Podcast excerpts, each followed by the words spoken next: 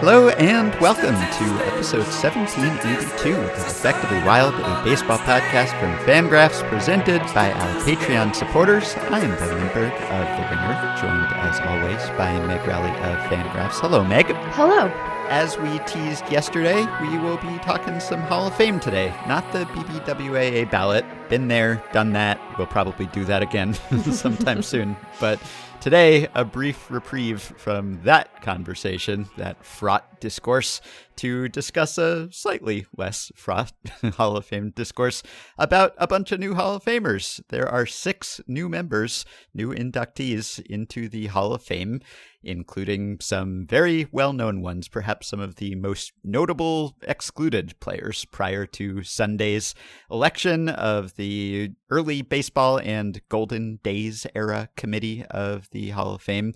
And we wanted to talk about those inductees and some general Hall of Fame matters with someone who is an expert on those subjects. So we are welcoming in Adam Darowski. Hello, Adam. Hey, Ben. Hey, Meg. How are you doing? We're doing well, and I believe that this is the first time that we have had you on this podcast somehow. Clearly, we have been remiss in not having you on to this point, so I'm glad that we are rectifying that oversight today.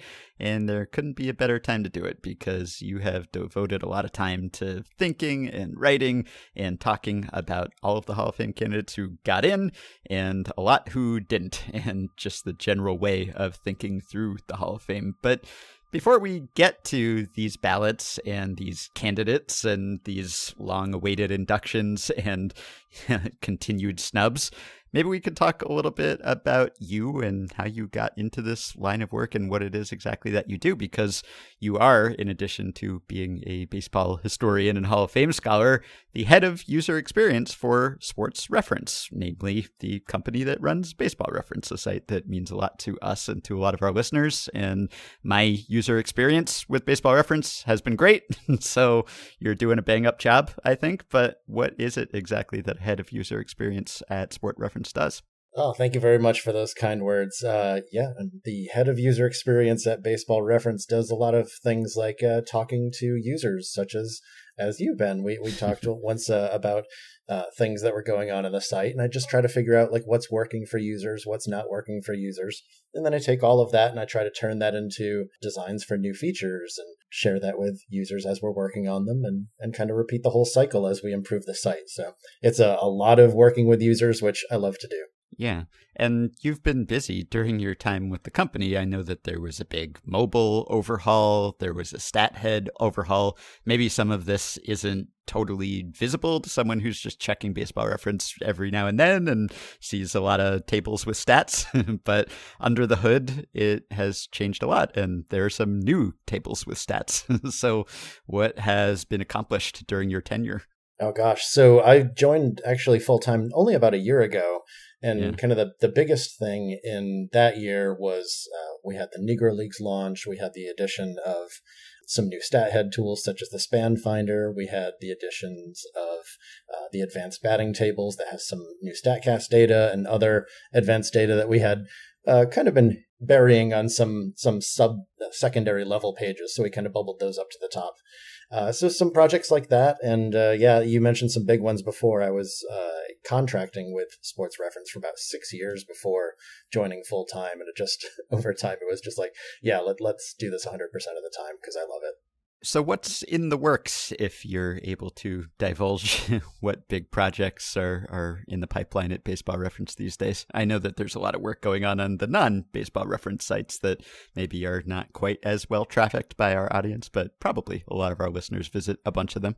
Yeah, luckily for us, they're they are very well trafficked, even if it's not by uh, baseball fans. We've got a lot of other fans too. I a huge thing I can kind of talk about is just it's a big standardization project we have going on in the in the background. We've had several sites, as many people know, and a lot of them do things very differently. And and one thing that we're working on now that maybe isn't too visible to the user is just kind of getting them all working in a very similar fashion so that we can start building features for all of the sites at once. Like we have ideas for all sorts of cool things that we'd like to launch, not just for the reference sites, but for StatHead too. And if we get the databases a little bit more in sync, we can do that much more rapidly. So that's mm-hmm. kind of a, a behind the scenes thing going on right now, but it's going to lead to a lot of exciting stuff in 2022. Mm-hmm. Are there any like pie in the sky site features that you, before you were working full time or even consulting for them, hope to be able to see at Sport Reference someday? Something that when you were just a mere user of the site, an appreciator of it, that you thought, ha, it would be nice to be able to do that, but you haven't been able to just yet? Maybe a, a, hilarious answer I could give is I always thought, like when I was a user of the site, oh, the first thing that I would do if I was ever at Sports Reference is I would add the rosters of the pre National Association players from the 1860s just so I could track the player movement from one team to the other.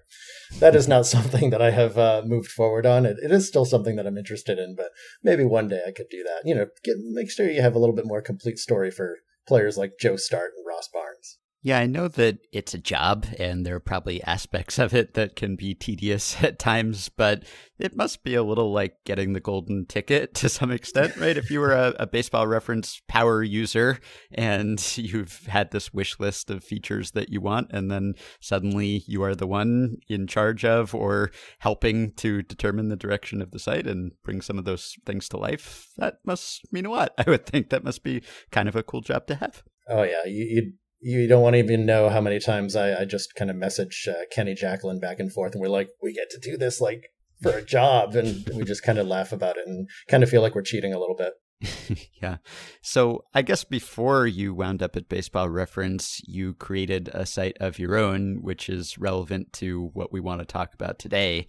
And that's the Hall of Stats, which is an alternate Hall of Fame that is just the stats, just the math, who would be in, who would be out if we determined inductees purely on a statistical basis. So, how did you come up with that idea and how did you go about implementing it?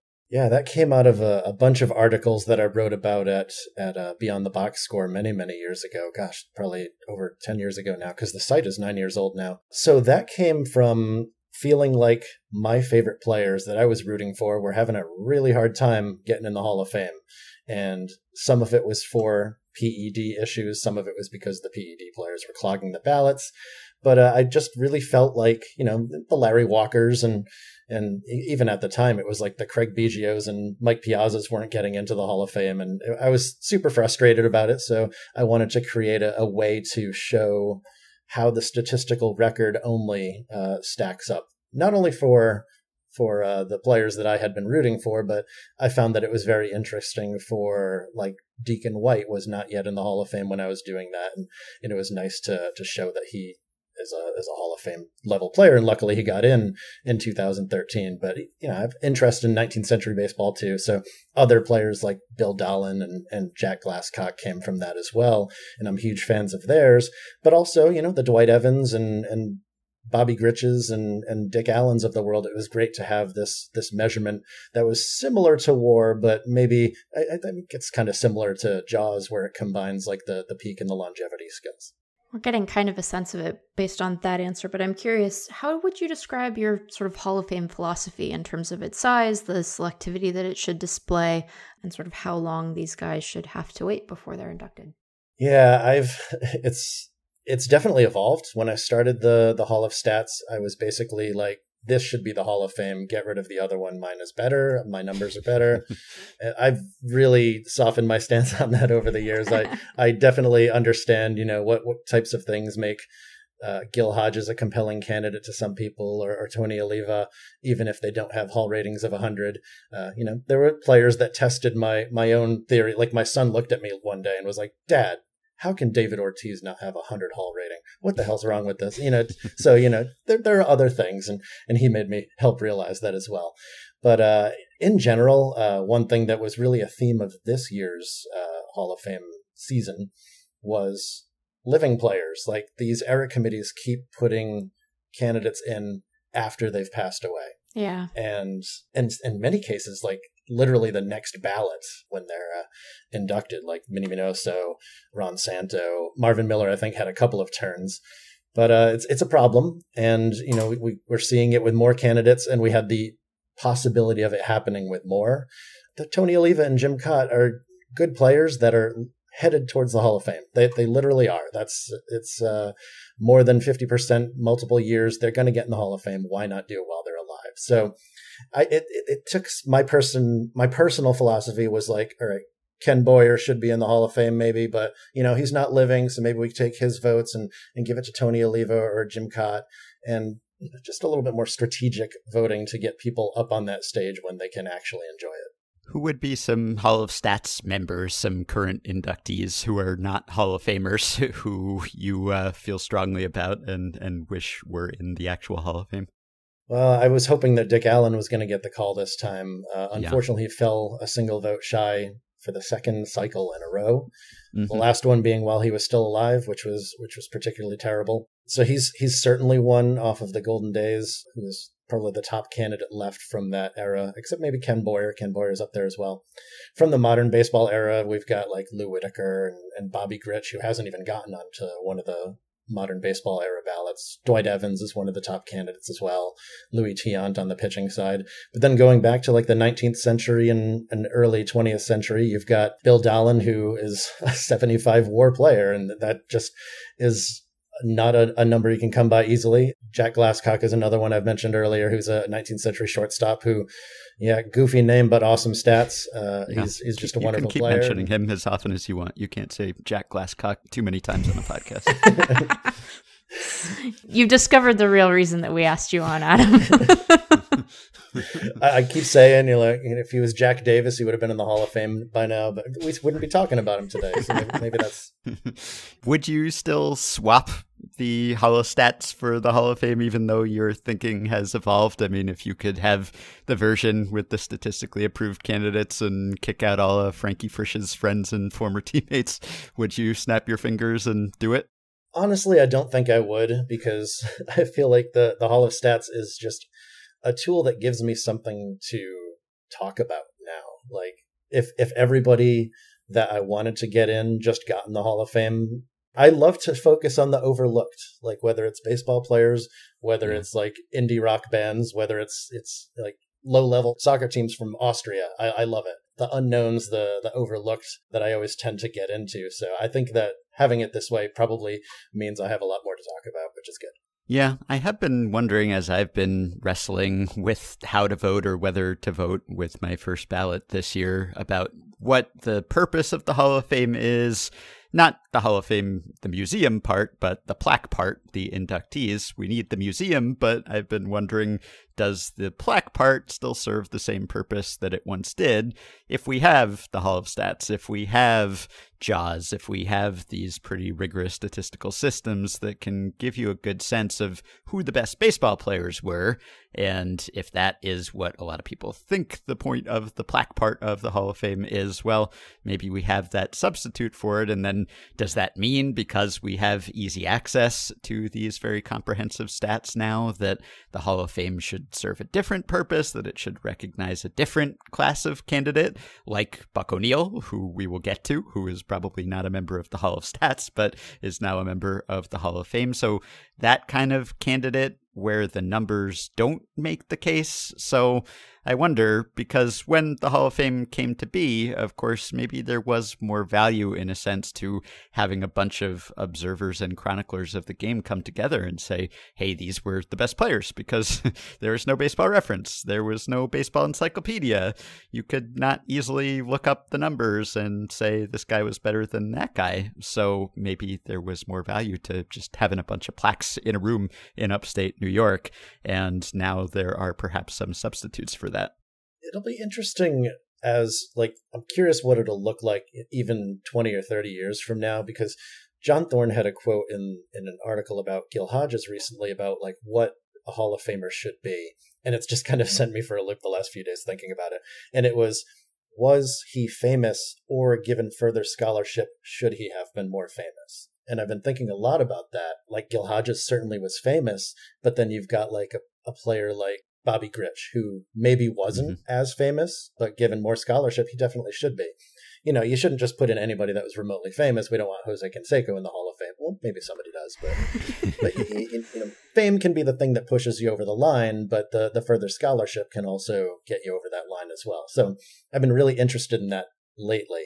But now, given the focus on analytics in the game today, I've wondered if maybe in today's game, those are the same. Like, are you famous because of the statistics? So maybe the, there won't be as much of a divergence in future generations. Yeah, I wanted to ask you if you find yourself. I mean, I know that this particular BBWA ballot is thorny for the reasons that we have discussed uh, at great length on this podcast. And so there's some idiosyncratic factors that are shifting the voting population sort of view of some of these guys, whether it's their connection to PEDs or their behavior off the field or domestic violence. But I wonder, just in general, over the last couple of cycles, if you have found yourself agreeing more often than you remember uh, agreeing with the writers has have you seen the the sort of shift in terms of the electorate's sort of general appreciation for the statistical case really move dramatically? Oh it's moved very very dramatically. I remember a few years ago writing about how larry walker's case was dead in the water. Like he was going nowhere. And then all of a sudden he just skyrocketed.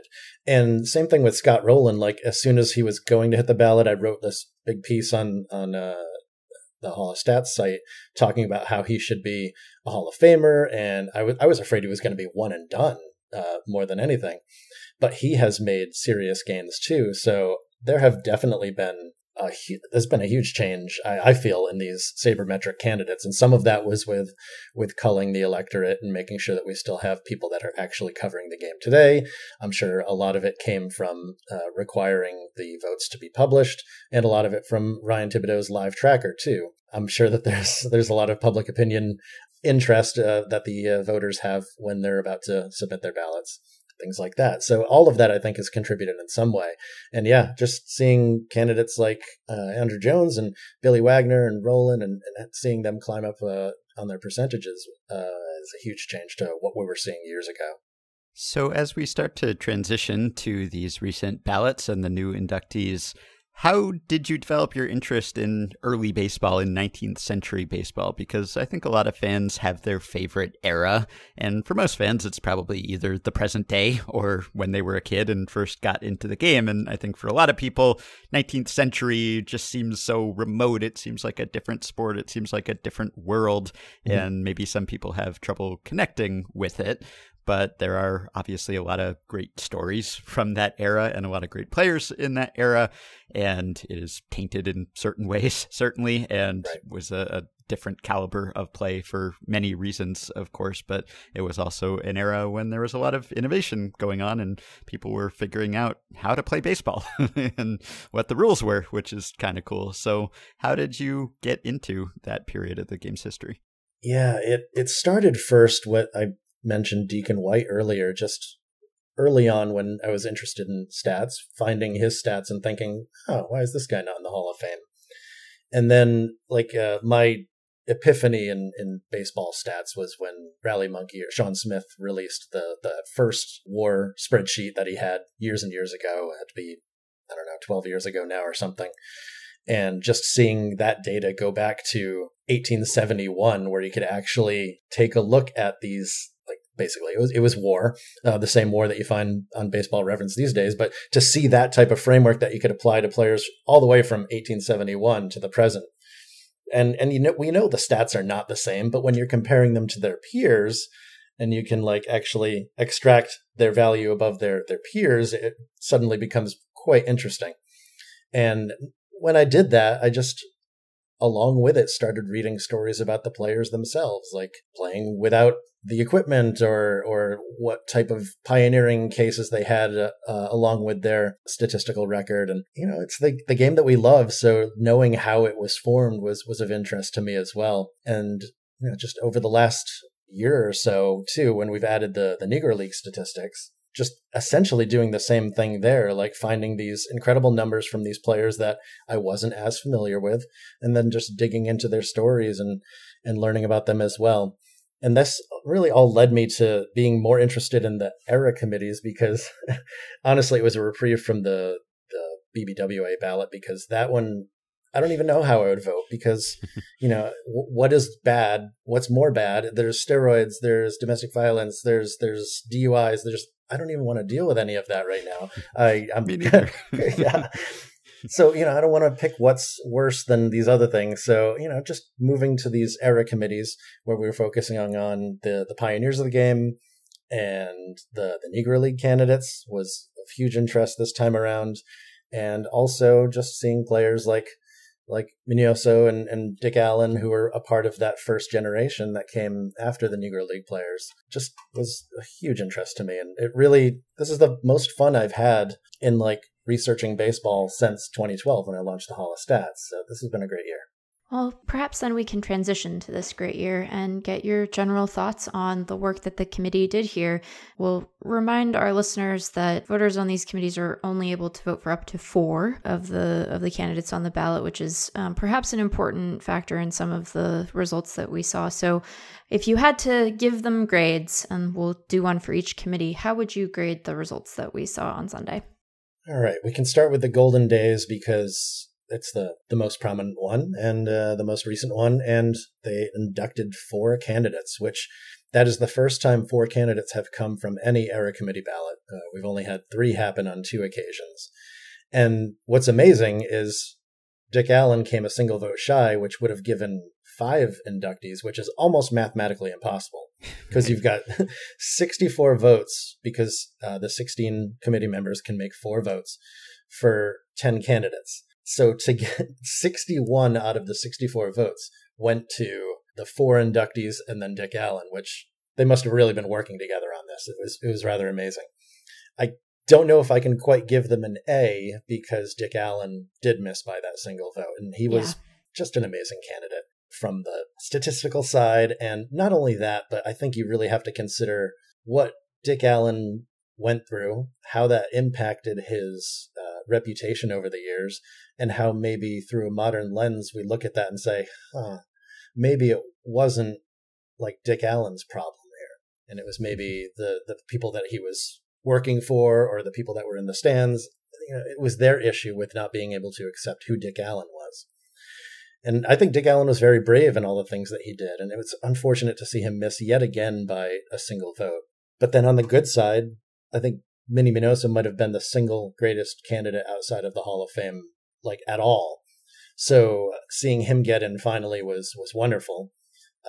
I wonder if if his uh, Negro League statistics, which pushed pushed him over like the 2000 hit barrier and things like that, might have played a small part in that. So that that might be why it came this year when he had that stuff added to his statistical record. Uh, and then we got Gil Hodges, Tony Oliva, and Jim Kaat. All three of those are not in the Hall of Stats, but all three of them have been huge figures in the mm-hmm. game and have all had really, really good showings on the Veterans Committee ballots and then the Golden Days era ballots. And they were all going to get in at some point. Like you don't get that type of support without eventually getting in. So with Gil Hodges, it was too late, but I'm glad that with Tony Oliva and Jim Kaat, they were able to get them in so they can make that speech this summer. Right. Yeah. So Minnie Minoso, I think, was just on the borderline at the Hall of Stats, but the Hall of Stats does not include Negro League's statistics yet, right? So you would think that that would probably push him over the border, plus all of the status as a trailblazer and a leader and an idol for a lot of Latin American players and all of the intangibles that come with him as a, a figure in the game. I think he was a, a pretty obvious figure and a snub that sadly did not get to see himself elected. And I know that was something that he was sorry about. And that's sort of the same story with Buck O'Neil, who we will get to a little later here. But what is the story with Gil Hodges? because few players have had the consistent support that he has had over the years. I, I, think if you were to come up with the three players who maybe had the the most boosters or, or sympathies lying with them who were not actually in the Hall of Fame already, it might have been Buck O'Neil and Minnie Minoso and Gil Hodges. And Hodges, if you look at the numbers compared to, well, Dick Allen, let's say, right. they don't quite stack up but Hodges has had the fame part and he's had the Boys of Summer mythologizing and he's had the managerial case added to his playing days case, I suppose. So, what is it exactly that has kept him in the Cooperstown spotlight? going on 50 years here, more than 50 years, almost 60 years since he retired, and almost 50 years since he passed away.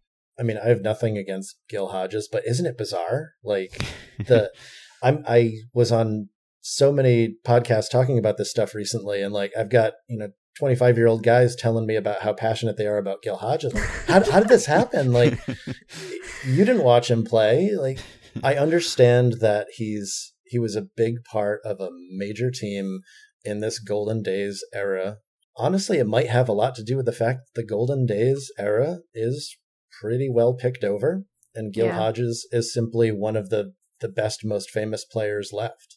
Like, you don't have any Lou Whitakers with like seventy five war or whatever sitting out there in the golden days era ballot it's it's it's pretty much like uh dick allen ken boyer like jimmy wynn is one of the best statistical candidates and he wasn't even on the ballot because he's certainly not famous so i i find it bizarre too that like so much like like even some of the mlb.com coverage it was like well just as a manager alone well he was very briefly a manager and he Right. just happened to win a title for a team that was one of the most famous teams ever so I think it was playing for that famous team and managing for that famous team. And I guess in the Hall of Fame sense of the, the word, like Gil Hodges is probably just about as famous as anyone.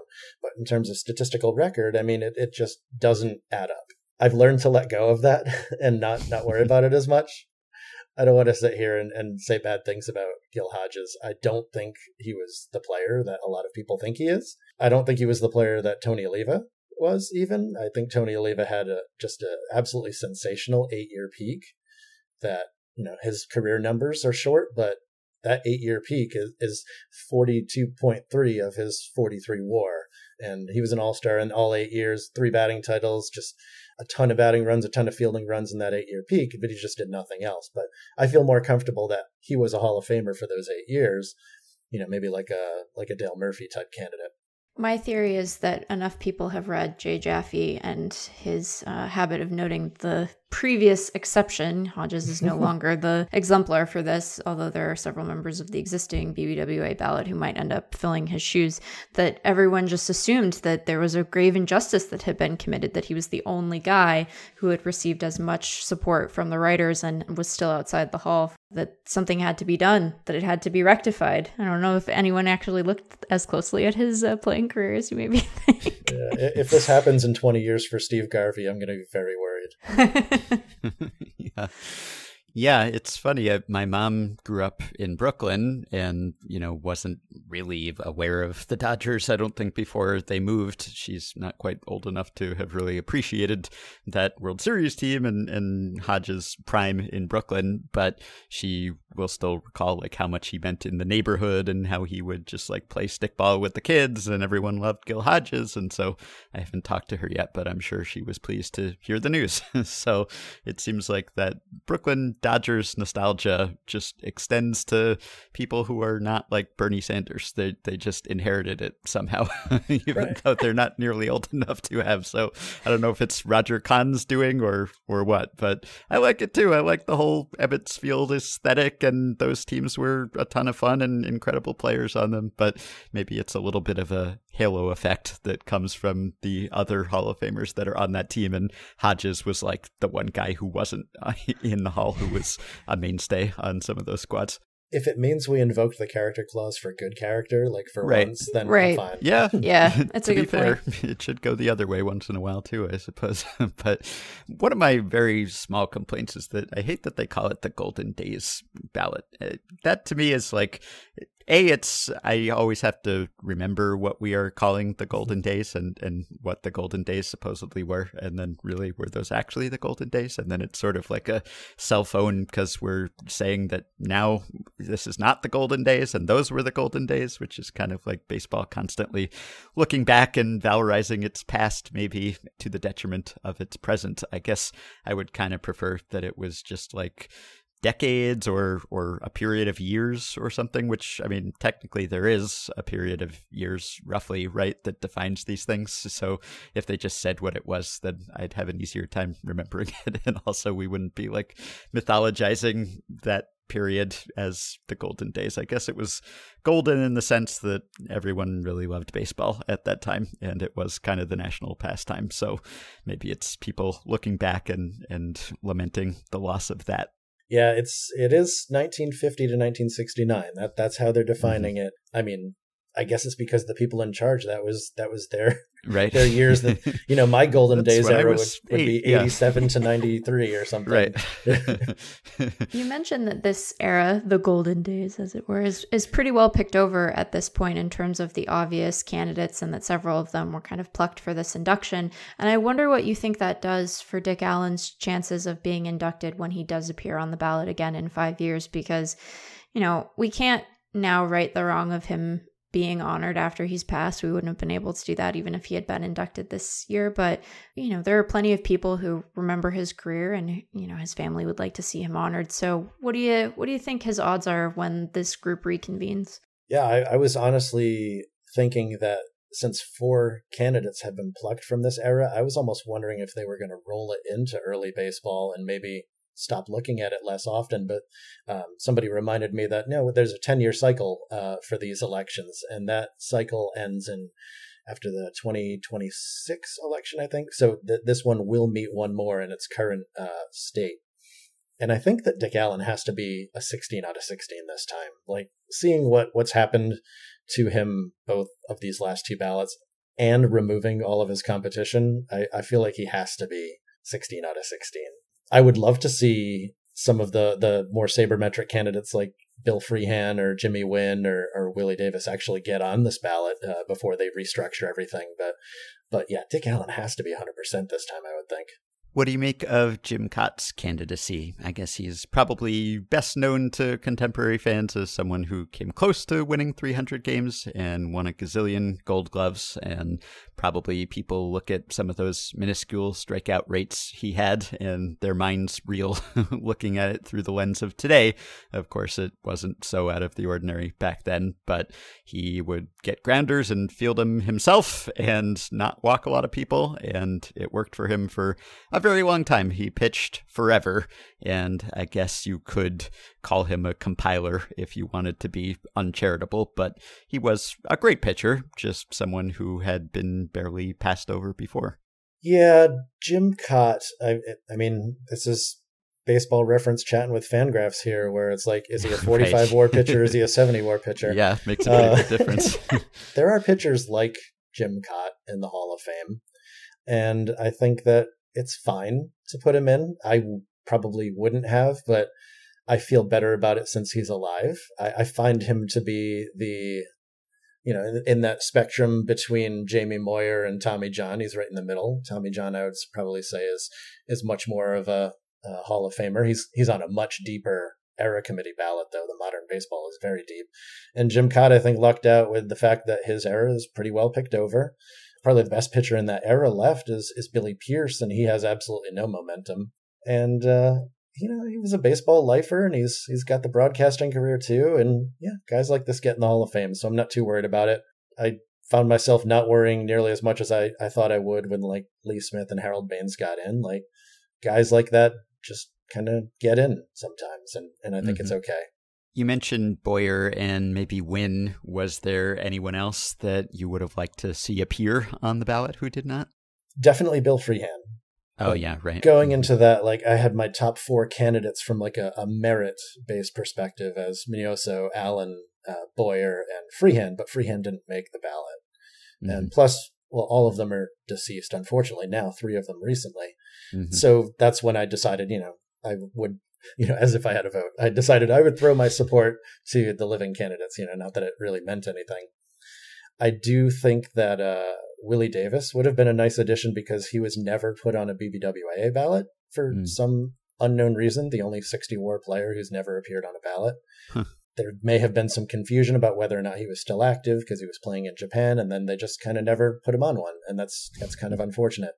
And he's also passed away actually right around the time when all of the the Sean Smith's war stuff came out because I remember discovering him at that time and being like, oh my gosh, he was such an amazing player. Uh, one more that um, in all of my podcast interviews, a guy that kept coming up over and over again has a similar career to Minnie Minoso in that it started in the Negro leagues, and then he kind of got stashed in the minor leagues when when he was already an all star quality player in the Negro leagues, and that was Jim Gilliam, and he was a, a player that I hadn't given much thought before all of this, to be honest. But the more I dug into them, the more interesting he was, and he played along with Maury Wills, who has gotten a ton of uh, support on the the Golden Days ballot outside of this past uh, election.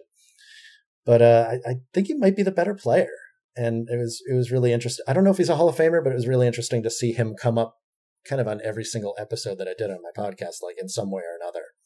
So yeah, that's a, f- a few more of the guys that I thought would be interesting to see. What would you do long term? Would you have these committees keep meeting over and over? I mean, it's every 10 years, so it's not too often now, but at a certain point, you're going to reach the point where everyone who should be in is in, essentially. And if you keep sifting through those same candidates over and over again, and, and maybe they haven't exhausted all of the deserving ones yet, we've talked about some of them, but someday maybe Dick Allen is in and Boyer is in and Freehan is in. I mean, we get to that point. Do you just retire it? or do you expand the years that qualify or say you meet every 20 years now or something because you do end up with basically two different processes and two different standards you have the writers votes and then you have the veterans committee or whatever we're calling the current committee votes and it's really different classes of players. And certainly there are some who slipped through the BBWA ballot that should not have, and it's a good thing that there was some sort of stopgap to catch them and, and get them in via an alternative method. But then you have the Harold Baines type cases. Hate to pick on anyone in particular, but he is the name that comes to a lot of people's minds, where you end up with a small group of people who perhaps have some kind of connection to a certain candidate and feel strongly about him and see something that others don't. And then you end up with a, a very small group making a decision that a much larger and still pretty well informed group never would have made and had the opportunity to make. So it's always a strange thing when someone I don't want to say sneaks in that way, but you know they had their hearing, and then suddenly a, a small sample says yes. Yeah, uh, in terms, of, it, it's so different because, like, let's take the Negro League players. Like, they shut the book on the Negro League players, but then all this research happened, right? And they finally put them back on the ballot this year. Interestingly enough, they didn't induct anybody based on their Negro League statistics this time around. It was it was uh, mm-hmm. Buck O'Neil and, and Bud Fowler who were kind of independent of this whole Negro Leagues or Major Leagues effort that that went on. And now, unfortunately, by the current rules, the book is closed again for these players, which I, I think that there's probably about 20 Negro League players that we could induct because that has been a much slower process to get Negro League players inducted. Yes. So I, I was wondering, like, would they split off the Negro Leagues players into a different era committee? Would they instead maybe roll the Golden Days into early baseball and just basically meet every five years to discuss all of baseball before 1970?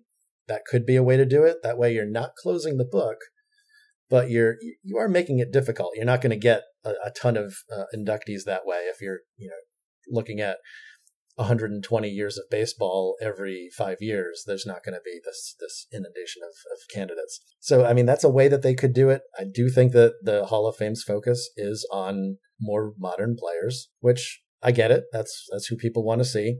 But we need to keep a process in place for bringing in these older candidates because if you close the book, you're basically telling researchers, okay, you can stop. There's nothing more to do here. Right. Hmm. Like you want to give people an incentive to, to do this research. I mean, Bud Fowler, who got in on the early baseball era committee, it was just in 2020 that he was a SABR 19th century overlooked legend, and suddenly he gets on the ballot for the first time, and he got in with 75% of the vote. And I think that one's definitely a deserving uh, induction. He was the very first African American professional player. He lasted 10 years in the integrated minor leagues.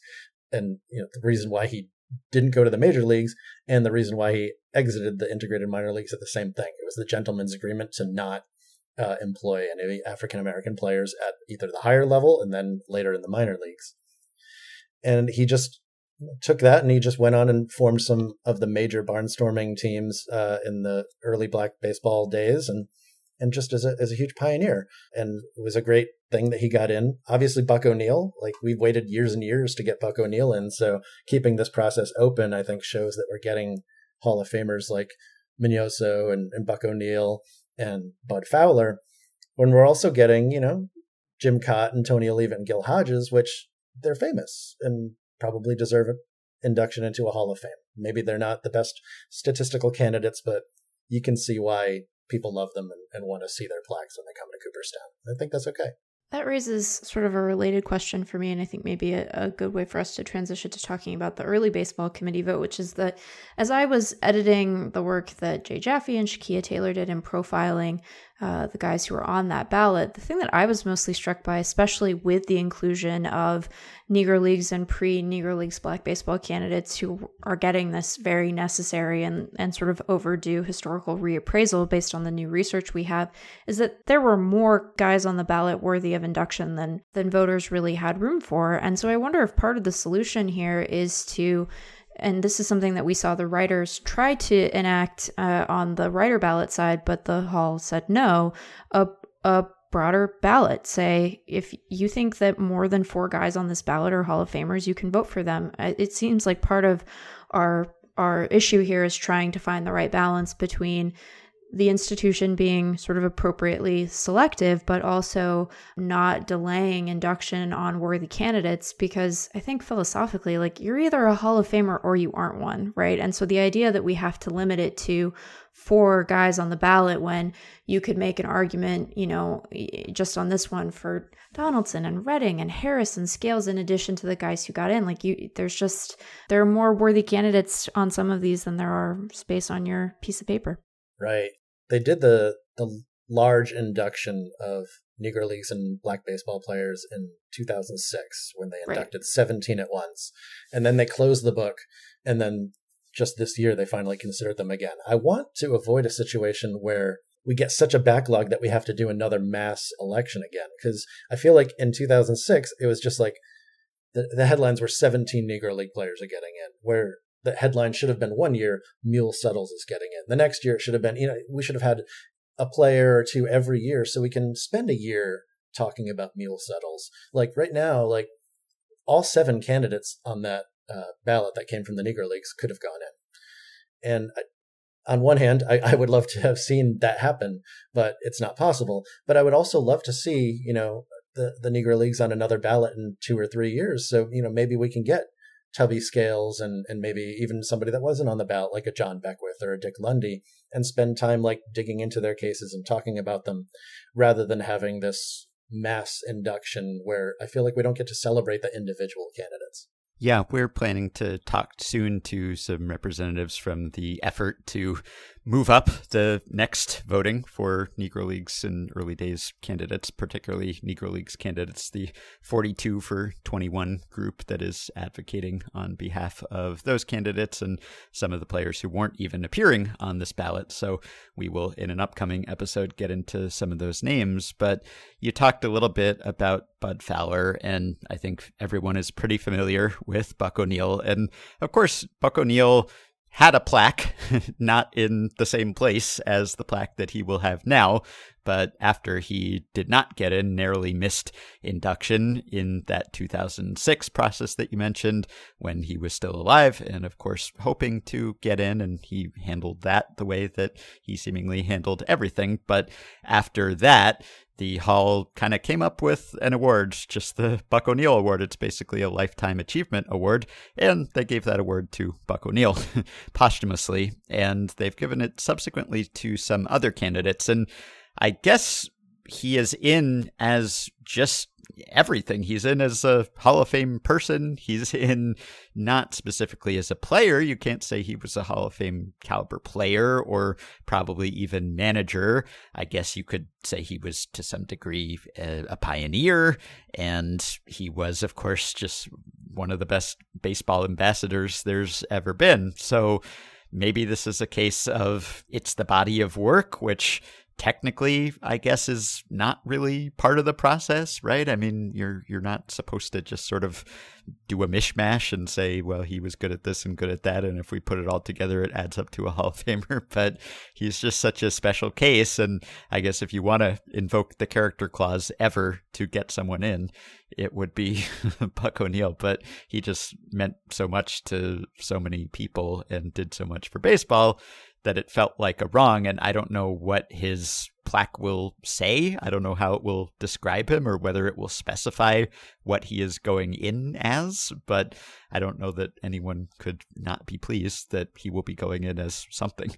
Right. According to the the Hall of Fame's website, he's going in as a pioneer slash executive. Okay. I mean, he wasn't an executive. I don't know unless he was technically an executive for the the Negro Leagues Baseball Museum. I don't know if that would be something that they would consider. He was certainly a pioneer. Um, I think as Yeah. a, a coach and a scout as well as a player and manager. So technically, in the rules, they are on the era committees allowed to consider all facets of a candidate's contributions. Okay. So, but they are forced to pick one main one to to pick to categorize them as. And for him, it should be a builder or a contributor or something like that. That they don't have that. So, so similar to Candy Cummings, who uh, is a pioneer of the curveball, he's he's listed as a pioneer slash executive, that type of thing. Bud Fowler, I was surprised, just listed as a player, where I definitely would have seen him as being a pioneer, not only for uh, he was a pioneer as a player, but also with the teams that he started and and the barnstorming that he did. Uh, so I was a little surprised to see him listed as a second baseman on the Hall of Fame's website, but I don't think it really matters too much. Who of the guys on the early baseball ballot do you think they maybe missed the mark on? Who was a snub here? That sounds more purposeful than I imagine was meant by any of these voters. But who who do you think was a, a worthy candidate who wasn't inducted? I mean, I, I strongly feel like you would be better off with all seven in the Hall of Fame than with without any of them. Yeah, Uh, the most difficult one for me to assess was probably the one that was the most popular that didn't get in, and that's John Donaldson. I think the issue is like when he did briefly play in the Negro major leagues, he didn't do all that hot. He was actually a bit better of a hitter, but I think a lot of that is because he his arm was already probably mush at that point, uh, just from his decade plus of of barnstorming, winning his his uh, documented 400 wins and 5,000 strikeouts. You know, a lot of those came against you know town teams or or farm teams or or uh, semi-pro teams, but you know that that's what he had available to him at the time, and he made a career out of it. He was absolutely famous. So I think that while he may not have been on the quality of some of the other candidates we could be looking at, like if he had been major Negro League player from the very start, but I think what he did is still very much hall worthy. I think Vic Harris is he missed by two votes. I think he's just kind of an obvious one. Uh, the more you look at it, because as a manager, he now is the the top major league manager uh, outside the Hall of Fame in winning percentage and pennants and playoff appearances and all that. Plus, he was a very good player. Uh, so I think that uh, you know if you look at his stats through Eric Chalek's MLEs, uh, they have him as about a 40 WAR player or so, which is a solid player if you had a, a very very good uh, Hall of Fame managerial career on top of that. Tubby Scales is another one. He had like a 20 year Negro Major League career at second base with 147 OPS plus. Like th- these are really good players that we have outside the hall still. And then Home Run Johnson uh, played started in the in the uh, 1890s actually with Bud Fowler on the Page, Page Fence Giants and just had a very long career. I see him as a very similar player to Alan Trammell, where he's a great hitter for a shortstop, good defender, long career. Also played some second base later in his career. And Cannonball Dick Redding, I think, was one of the, the very best pitchers uh, outside of Smokey Joe Williams uh, before the, the Negro National League was founded. So I think they were all tremendous candidates. I think there's still many, many more that haven't been considered yet on this ballot. Uh, my favorite four, I, I keep mentioning, are, are Dick Lundy, John Beckwith. Those two I was shocked to not see on the ballot, to be completely honest, because uh, they actually have a lot of momentum. Um, Oscar Heavy Johnson, though, is another one that I really like, and one was a interesting short career player um, who started his career uh, playing in the military in Hawaii, but then came over and was a absolutely amazing shortstop for the Monarchs for a few years before, unfortunately, his career was cut short when he was shot. Uh, and that's Dobie Moore. Just a lot of great players, a lot of great stories. Uh, so yeah, there will be many, many more interesting ballots to come out of the the Negro League candidates as well. And I think we've got a couple dozen Hall of Famers here still. Yeah, and I know Rap Dixon gets mentioned a lot. He has a, a bunch Mhm. of boosters. I'm sure that we will get into all of them and maybe others next week with 42 for 21. And just looking at even the non Negro Leagues players on the early baseball era ballot, there's still some kind of confounding results there, like Allie Reynolds getting six votes, right? And Bill Dahlen getting fewer than three, which is kind of confounding, perplexing, I guess. Incredibly. Reynolds has has been on the ballot a billion times, right? And he's still getting some level of support, but seemingly he has had his hearing, and it's hard to see how he still has significantly more support than Dahlen does if you look at the stats, at least. Right. I think that that ballot had nine Hall of Famers. Uh, no offense to Allie Reynolds, but I think there are nine Hall of Famers on there. What would you do about this process, not just uh, opening it up to more candidates and also having more frequent voting, but just mathematically speaking, it's so hard to get anyone elected. And you alluded to this earlier, which I really didn't appreciate until Joe Posnanski pointed it out several times. But you really have to have all the stars align or some kind of collusion among the voters if you actually want to get people elected. And I don't know whether that's intentional because they think it's a feature, not a bug, that they don't want too many players to get on from these ballots because they figure if they're on there, maybe they're borderline candidates to begin with or something, or whether they just didn't really realize the implication of you only have this many votes to go around. And so it's just really, really hard to get a lot of players in. So it seems like even if you were to say it's every 10 years and you have this same number of players on the ballot, like there must be some sort of process improvement that you could come up with. Like, could it not just be a yes no vote on everyone? I mean, could it not just work the way the BBWA ballot does or, or more like that, where if uh, 75% of people say yes, then it's a Hall of Famer? Yeah, I I don't think I have a, a perfect solution to propose here. I do think it was very interesting that this year, when we might not get any BBWA candidates at all, suddenly they, they found a way to work together and get four and almost five from the Golden Days. I think they might have been told, you know, don't be afraid to, you know, get a little get a little uh, excited about voting. Right. Or maybe you know take a little time maybe do a second vote you know maybe that's what happened and they they decided uh, although it would be very upsetting if they did a second vote and still came up one vote shy for for Dick Allen that would have been very sad but they definitely were were working together. I don't know if the early baseball team was working together quite as much because the vote was far more split but it just may have been much stronger opinions about candidates in there but i don't know I, i'm just glad that we got six. I don't know if we need to have six all the time.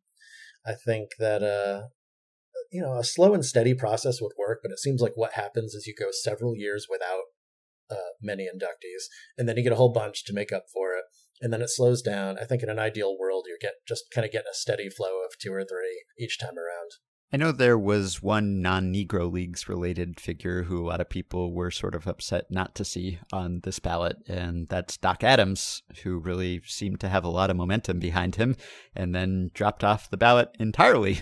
And I think we did an episode quite a while ago with John Thorn about Doc Adams, but it seems like he has a heck of a case as a pioneer. So where did he get to here? this one was was kind of stunning like because i've worked with his his great granddaughter on on her case to get doc's uh, doc's hall of fame case essentially heard. And she started banging the drum for it. John thorn uh, was a part of that too through his work. And he was one of our i think it was 2014 he was the the SABR overlooked legend for the 19th century. And uh, in 2016 he made it to the ballot. And that was absolutely wonderful. And he was the top vote getter, but he came two votes shy. And then after that, the laws of baseball that he crafted at was essentially the the first uh, winter meetings. John Thorn calls this baseball's Magna Carta. It was it was him crafting the rules of the game much how they they stand today. And Yeah. that document was released after the like released to auction and then auctioned off after that election. So all of us who had been fans of Doc Adams' case thought, "Oh, well, he came that close Right. and and then this came, so he's obviously getting in next time." hmm Since then, Marjorie, his great granddaughter, has passed away, and I don't know if that was just kind of the like maybe without her banging the drum as much, they were just like, no, we're going to leave him off this time, or maybe with the addition of the Negro League players, they thought maybe he was too strong of a candidate that would pull too many candidates away from the Negro League uh, candidates, and they wanted to see votes go in that direction. It's really it's a head scratcher, and it is. I think he was just a victim of the math problem where if there's so many great candidates on these ballots, they're going to end up splitting the votes unless you get the golden days, and then they're going to work together and get a ton of candidates. And I, I, that might be the model going forward: is they just collude to get a ton of candidates. But yeah, uh, going back to Doc Adams, though, it was very frustrating. I I was shocked, um, and now the thing is, it's going to be another ten years if if they keep the rules the way they are now Mhm. which I don't think they'll keep the rules that way for the Negro League candidates.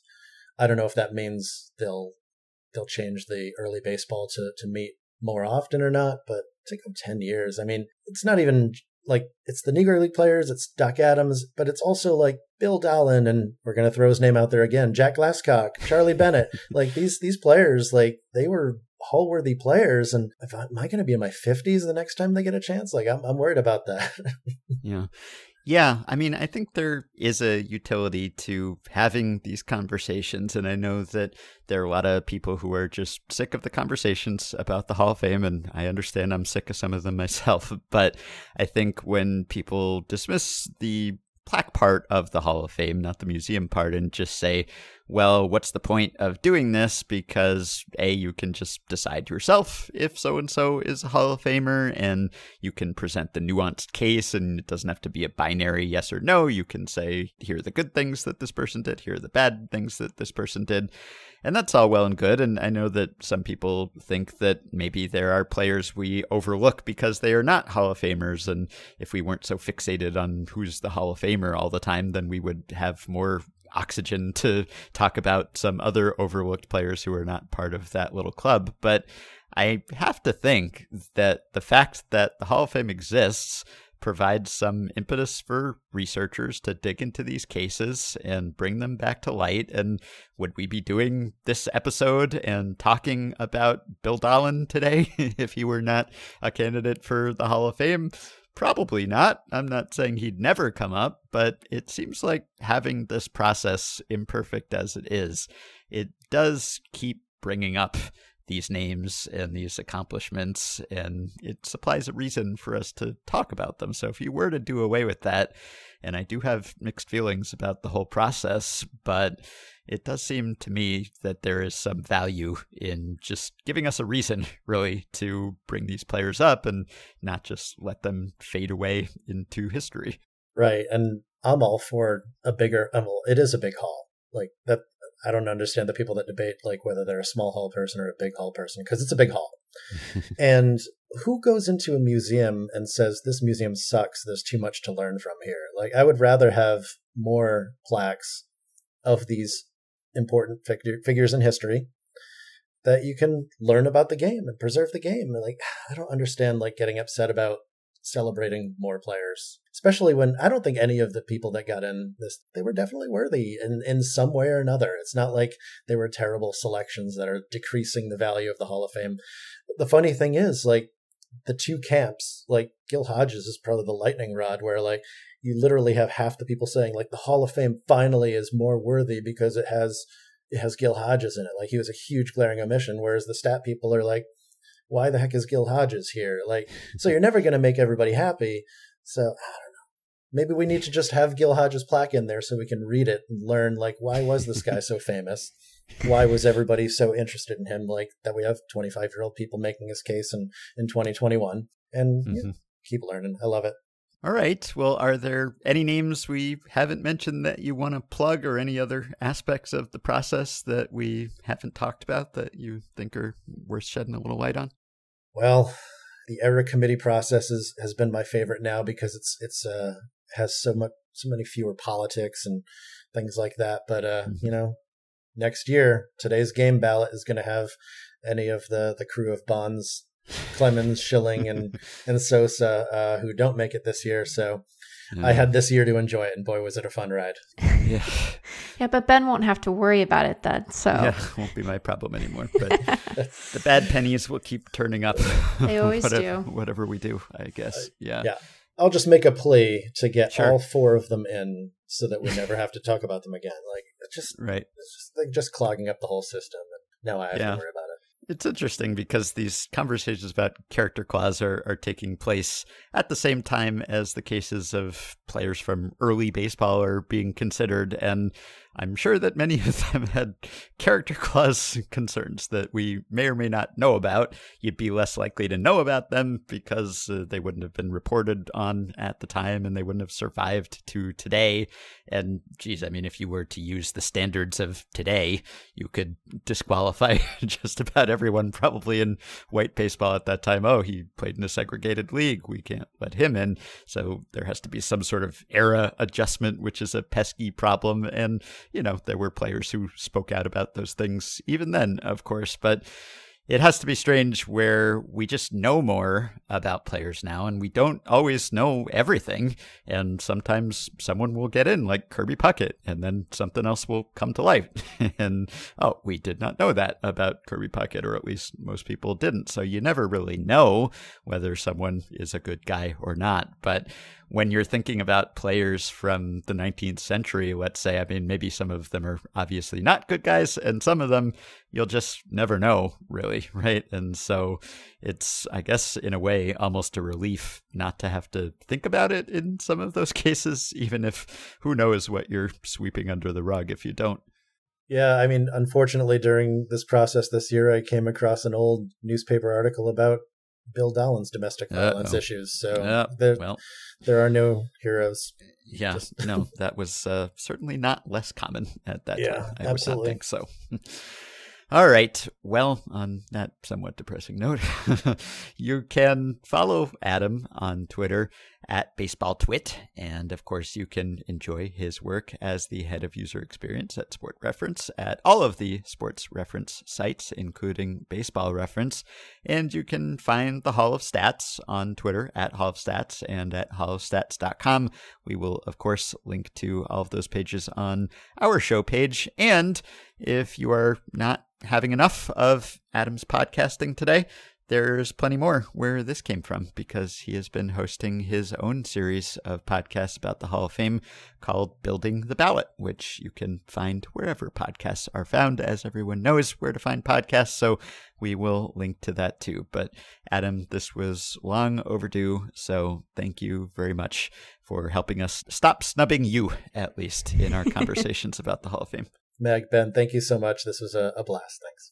All right, that will do it for today. Thanks as always for listening. You still have time to sign up for Effectively Wild Secret Santa if you are interested in participating in our listener gift exchange of baseball themed inexpensive presents. I'll link to where you sign up on the show page. Meg and I will probably resume our recaps and discussions of Stove League next time toward the end of the week. So if you haven't caught up yet, episodes 9 through 12 is what we will be covering. Remember to watch on Viki if you can for the best subtitles. In the meantime, you can support Effectively Wild on Patreon by going to patreon.com slash effectivelywild. The following five listeners have already signed up and pledged some small monthly amount to help keep the podcast going, get themselves access to some perks, and help us keep the podcast ad-free. Ian Phillips, Agam Vital, Luke Good or Goody, Daniel Hillier, and Adam Cowis. Thanks to all of you. There are more than 400 members in our patron only Effectively Wild Discord group now, and of course, you can get access to our patron only monthly bonus episodes. Among other benefits, you can join our Facebook group at facebook.com slash group slash effectively wild. You can rate, review, and subscribe to Effectively Wild on iTunes and Spotify and other podcast platforms. Keep your questions and comments coming for me and Meg via email at podcast or via the Patreon messaging system if you are a supporter. Thanks to Dylan Higgins for his editing and production assistance. We will be back with one more episode before the end of the week. Talk to you soon.